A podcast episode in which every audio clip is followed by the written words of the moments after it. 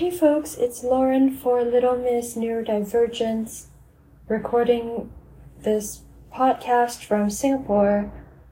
I wasn't sure if I wanted to, if I had wanted to record this episode while things are kind of still ongoing and still so fresh, and I'm still trying to process what's happened and trying to figure out what I feel, how I feel. But I thought, you know, I would just jump on and talk about it in real time uh, and just see what comes to my head authentically and Yep, so let's see. I am. Okay, I received a termination of. Oh, a work. Ugh, a termination letter from work just yesterday. As I've mentioned on some previous episodes, I have been using all my leave my remaining leave from work because of my withdrawal symptoms from my antidepressants. I had logged the leave on like the work app thingy and I hadn't said too much to my boss about it. I just logged my leave and then all of that would be logged before I was going to need that time off from work to get through like the withdrawal process from the antidepressants. And then I did mention that I was worried that, you know, they wouldn't be so understanding and that I was afraid I would get fired because of that. So on one hand, a part of me was kind of prepared because I did say that my manager isn't really someone who is very understanding or empathetic towards stuff like this. Their perspective is that um, I think it's like you can do it, like you're just not trying and hard enough, and like just really seeing it as it's a business, you know, like you are either productive or you can beat it, I guess. I honestly have no idea what goes on in their head. Uh, but on the other hand, I was, I guess, surprised and shocked because of the way the letter was worded, it claimed, it made claims that I was absent from work. It did not acknowledge the leave I submitted because it was unpaid leave and annual leave, which I used. I submitted that with like my medical certificate but I don't know if my manager saw it and chose to ignore it or just I don't know what was going through their head again. I don't really excel in figuring out what people are thinking. As hard as I try and I wish I could, but it doesn't come intuitively to me and when I try, I seem to get it wrong a lot. Um, so whatever they were thinking, but I had submitted it, uh, like the leave, like the medical leave, but logged under like, you know, annual leave or unpaid leave. And the letter worded it such that these two categories of leave have to be approved by the company or the manager or whatever. And because it hadn't been approved, quote unquote, my manager was counting it as an absence from work and that like the way it was worded made me think that they were going to make me I don't know, like be penalized for it is one. Another thing that I was shocked by is that the company decided to prorate my leave. So instead of the allotted like annual leave or unpaid leave I would have within a period of 12 months, because they decided they were going to terminate me, they prorated my leave uh, like down to a certain number of days, but lesser days to account for, you know, the fact that it's dated like in August, this termination letter, and that because they had prorated it, I ultimately did not have enough leave. And so it was still an absence. Like the letter was just trying to drive through, like, or drive home the point that I was absent from work. I had disappeared from work. And another point that has me really stymied is that it says in the termination letter that I did not communicate properly, which I don't know if this is my literal autistic brain, but on my part as the employee, I feel like, well, I knew I needed to take leave, like medical leave, and then I had, like I said, you know, no medical leave left, so I just logged it with some other leave. And like did not think that that would need to be approved because I mean, are you going to approve when my health can fail and when I am allowed to take time off to make sure I can get through my days? you know and i feel like a lot of this to me is rooted in ableism because you can't see it. You can't see what i'm going through. Like i maybe you look like a regular person. I'm not like physically disabled and so people just figure like you're fine and then they for whatever reason, just. I've lost my train of thought. It's just. Uh, I forgot what I was saying, but. I don't know if it's allowed that they can prorate my leave when they're the ones terminating me and then to penalize me for that. And even like, why does my manager or why did my manager not approve the leave I took? The like I said, the unpaid and annual leave, like sure.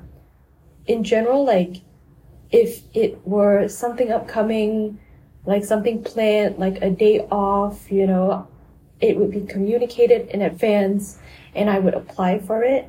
But these are extenuating circumstances and I need that time off and it is my employee entitlement so for for them not to approve it just you know like deciding like oh well you didn't communicate properly and so i'm not going to approve it and because i didn't approve it then you're absent from work and because you're absent from work i'm going to terminate your employment and that's not the other crappy thing the other crappy thing is that when my work friend communicated to me that, hey, do you know that they've been trying to get you at work?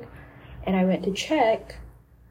I had no calls, uh, like WhatsApp messages. I didn't have that. I was already logged out of Teams, which is the, like Microsoft Teams is the platform that we use for work for our organization. And the last message that I could see, at least that would load for me, is the one where I updated my manager that I was probably going to need more time off from sep- uh, until September 11th or the 18th, depending on if I could get out of this state of low functioning, quote unquote. And I only use that term, which honestly I find really cringe, but I use it because it is what people understand and it was a way to communicate without saying too much what I was going through. And maybe it is that double empathy problem where they want me to explain and I think I'm explaining, but I'm not by their standards. And then like they think that they are already telling me like these are the rules that you need to follow and then I think I'm following it, but then I'm not. And my company is small. We are, we were a startup when I first joined the company in about like 2019, but we're now like a small, uh, I can't remember the term for it, but we are small, a small team and we don't have a, like an HR person who is trained in HR and like handles the employee, employer, like mediation side of things. Like the HR person is actually our finance manager who logs HR stuff like our leave, our claims, or whatever, stuff like that. And so there hasn't, there wasn't this person when I disclosed that I was autistic. And the only reason I disclosed only the autism is because in Singapore, ADHD is not recognized as a disability. So I just disclosed the autism. Uh, and when I disclosed it, like there wasn't that HR person to communicate with me, to like uh, find out more. It was just kind of like, oh, okay. And then like life went on. And then every time when I would like, as like the days passed and I needed some accommodations, like there wasn't this middle person, this mediator sort of person to kind of go between and like, uh, clarify what me as the disabled employee needed. And then I didn't have that. And so like, it's just been this, like, oh, I've lost my train of thought again which is partly the overwhelm from everything that's happening, but also the withdrawal symptoms from the Lexapro. This is the fourth day where it, the fourth consecutive day where it has been really rough, dizzy spells, a bit of nausea. Um, what else? There was something else where it's just been the most intense and so my brain has really been soup it feels like I'm looking down at a bowl of alphabet soup where the little alphabet, you know, like the little letters spell out words like my thoughts, and then someone sticks a spoon in it and just stirs it. Like that's the mental image I have in my head when I'm trying to like get my thoughts together and keep my train of thought, you know, like running. But my point is that we, I didn't have an HR person to help to communicate my needs and then it's just been my manager and i keep saying manager but it's actually my boss like the ceo of the company because like i said it's a really small company. So it's just like the ceo slash my manager who just like decides like with me whether or not he wants to allow for like accommodations without someone in between to advocate for me, so I have to advocate for myself. And then I feel like when I do that, even though my intent is to be like, like I'm, I think I'm explaining it and I think I'm doing it in a way that people will understand. Apparently, for some reason, it rubs people the wrong way accidentally. People think that I'm upset or angry and they be like, hey, chill, hey, calm down. And I'll be really surprised because I guess I start to sound animated, but I I just feel like I'm getting really excited sounding, but I'm not, you know, like and maybe some people find that aggressive sometimes, but that is not my intention.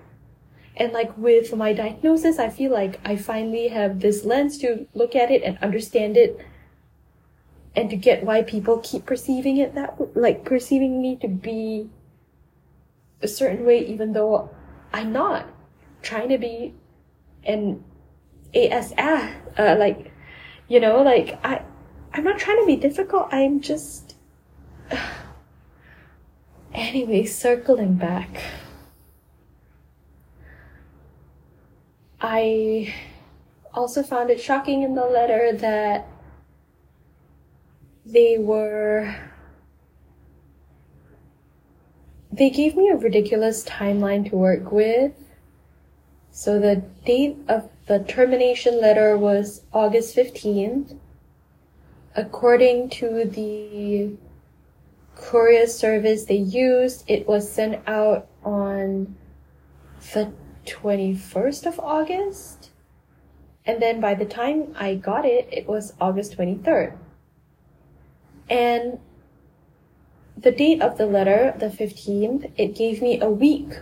It states, you know, for me to initiate the offboarding process with our HR, again, a very loose term in our company, and then to please return like the company assets like my laptop, it's not my laptop, uh, the work phone, and like a couple other things. Uh, like within a week or else there may be consequences or something to that effect that uh, like you know like just basically it had this punitive undertone to it. And i was so panicked and stressed. I could not sleep last night. I was i ended up staying up like until 6.30 before i finally got my brain to quiet down but like i couldn't sleep and so about I think 3:30, 4 in the morning, I got on like the Ministry of Manpower website and I logged a report and uh like claim for wrongful dismissal stating that, you know, like before my employment, I had been I had given full disclosure about my mental health when I was going through my diagnosis. I disclosed that. And then I said that yeah, you know, there wasn't this intermediary to help me explain like verbal shutdowns and not being able to communicate sometimes, or like all that nuance of autism and stuff. And I just filled it out. I felt like fired up. Like at that point, I felt fired up and determined. In hindsight, I think it was just dysregulation that was driving me like wait am i mixing it up at that point i was really dysregulated and then like that state of you know like unknown emotion was just pushing me to get that like sit down and get that process done like the filing of the uh, report or complaint. I don't know what it is technically but to just get it out of the way. And um, yeah i actually managed to do it in one sitting which for me is like with what's been happening the past however many weeks i've been going through withdrawal has been near impossible. So it's ironic because you know all things considered like it took me being so dysregulated to get me to hyper focus I mean, who knows how how our brains work, our neurodivergent brains work, but I submitted it and I honestly don't know what's going to happen because I can counter I can counterclaim a sum of money for this wrongful dismissal and so I did. And like I'm just waiting for them to get back to me at this point. In the meantime, like I I feel like just cried out, you know, from all the worry about, again, finances, as it is, you know, with autism, like we have that whole disability tax. If you haven't heard of it, it's like the extra things we need to pay for just so we can function, like not being able to cook, and then you end up buying food, like takeout food, not being able to clean. Maybe you end up like having to, if you can, like, you know, like fork out for a cleaning service, stuff like that, and uh, my cat also, like another cat, sick. I spent, I was supposed to just stay home with the state of my giddy spells and dizziness, but my cat was sick. I noticed his abdomen was distended, and so I took him to the vet, which I was praying really hard, like that I wouldn't fall over, like I did the other day at the hospital where I was like so giddy. I felt like I was really like about to just fall on my face. And we ended up spending like six hours there getting his tests done. I was like sitting in the sitting area of the vet, like crying out of worry for my cat and realizing that this was it. You know, there was not going to be a another major surgery we could do to save him uh, because he's already done two major surgeries. Like one was when I first rescued him. A second one was like three or four years ago, and then now, like with the circumstances having changed so much, there is no way I can afford it, and so it was just that like sense of crashing, crushing, everything happening at once, and helplessness, and just feeling like I was. I mean, I guess I failed myself a lot in life. Before my diagnosis, I felt like I did that a lot anyway, and I'm kind of inured to it but this is like my baby, and so I just felt like so upset. And just, I mean, an upset doesn't even cover it. And so that was another thing that added to, you know, just what's been happening. And I still ha- also haven't heard back from the hospital regarding like from the billing department when I was asking if it was possible for me to get a refund on some stuff like the treatment or therapies that weren't suitable for me. If I could even find out how much I've spent over the years, I still haven't heard from them until now. And so it's, it feels like all these balls are up in the air and I'm trying to juggle them and I'm trying not to drop them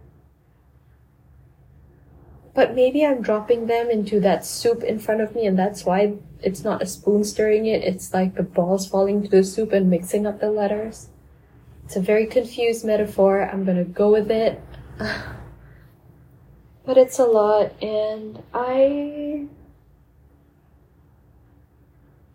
want to say that on a positive note, I did, since I left my house, I went like while I was waiting for the uh, like service to take us to the vet, I checked my mailbox and I have received the disability blah, that card. I, I mentioned it on Instagram in my stories. I can't remember now off the top of my head. I will do an episode about that and what it does and what it's for, but I received it in the mail and I put it on a lanyard and I wore it to the vet with a little like button that says I have a hidden disability so that, you know, like it just made me feel so safe knowing that there's like a contact number right there.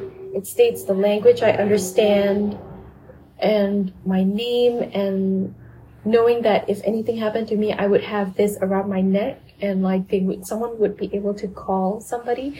I'm gonna go into that on another episode uh like with this card that i got. But yeah i'm just glad that it arrived today and i had it. And so it felt like really timely because i needed to go out in this very fragile state i've been in. And then having that felt like a little shield and a little protection. So the timing of it was really good so that's one thing I'm super grateful for. And um,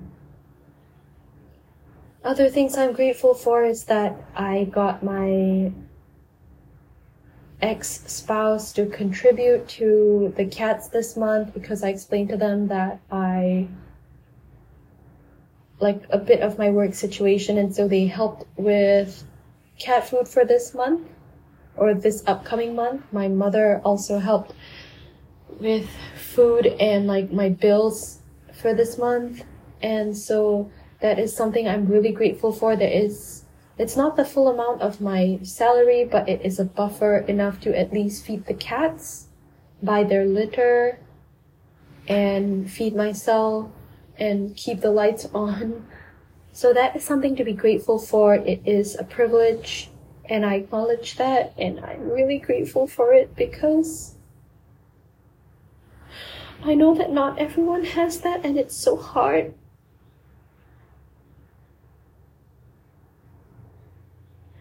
You know, like it is a huge privilege that I still get to stop and I'm not forced to, like, right now find some other job and jump in, but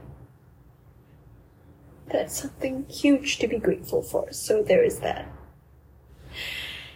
And alright, I am going to get on and check on my cat and put myself to bed because I am running on like less than four hours of sleep and a whole lot of stuff that's taking up my spoon. So I'm going to have a crash of a night and then probably pay for the you know, like long hours I spent out today and all the all the things. So, yep.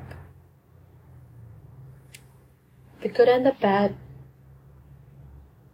And just taking it one day at a time and trying to be patient and to do the best you can. And as I often, or I have said before, and I often think to myself, you know, with this new understanding, to give yourself grace, to give myself, and I hope you give yourself grace and understanding and that support you need in little ways or big ways to know that you deserve to feel okay and that it's not your fault for whatever you are going through. And I sound really sad. I'm trying my best to sound cheery about it. I think the tiredness is kicking in. But I am going to sign off for real. This is Lauren from Singapore saying take care everyone, stay safe from Little Missed Neurodivergence.